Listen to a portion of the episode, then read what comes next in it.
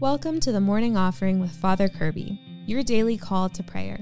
Pray with us every day right here on the podcast and in your inbox. Learn more at morningoffering.com. Greetings, friends. Welcome to the morning offering with Father Kirby. Today is Wednesday, December 6th, and today I'd like to talk about St. Nicholas.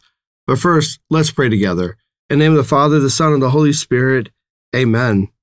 O Jesus, through the Immaculate Heart of Mary, I offer you my prayers, works, joys, and sufferings of this day, for all the intentions of your Sacred Heart, in union with the holy sacrifice of the Mass throughout the world, for the salvation of souls, the reparation of sins, the reunion of all Christians, and in particular for the intentions of the Holy Father this month. Amen. In the name of the Father, and of the Son, and of the Holy Spirit. Amen. Well, happy feast day, friends. Today we honor that great bishop and hero of our faith, St. Nicholas. And it's so important that we honor him and we celebrate his feast day. I think it's a beautiful custom in many Christian homes where the children put out their shoes and, and they receive candy and so on. This is a great Catholic, great Christian custom. And again, on this feast day, we should definitely celebrate it. Here's something I see in our culture today that I want us to be careful of is oftentimes people want to merge St. Nicholas into Santa Claus. It's like, oh, oh, you know, Santa Claus is really St. Nicholas. No, he's not.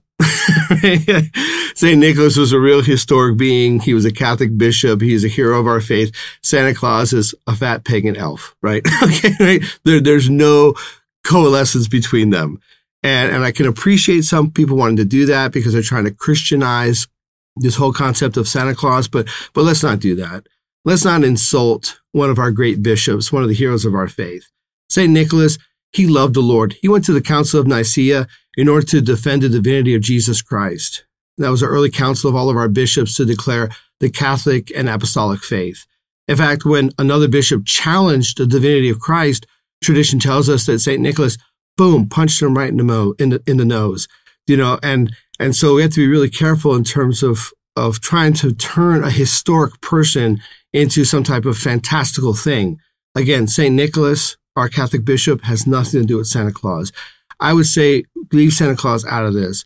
In the Christian home, celebrate St. Nicholas. Again, he's a hero of our faith, defender of the divinity of Christ, and he would serve poor children. And he helped young girls who didn't have the dowry to receive money so they could marry in order to preserve their virtue. That was the custom of giving candy to children and giving gifts on this feast day. So they were acts of charity to preserve virtue.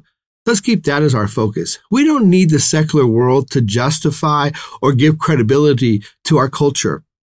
Our culture is more ancient, more substantial, more meaningful, more beautiful. Our culture surrounds the faith by which we work out our salvation in Jesus Christ. We don't need our faith plus extra things. No, we don't need Santa Claus.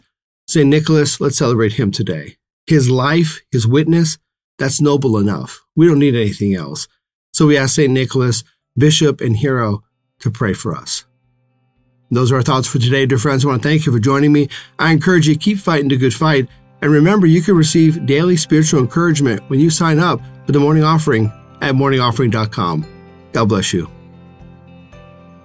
Thanks for listening today. Be sure to like, share, and subscribe to our YouTube channel. The Morning Offering with Father Kirby is a production of Good Catholic, the media division of the Catholic Company. For more faith filled podcasts and videos, visit goodcatholic.com.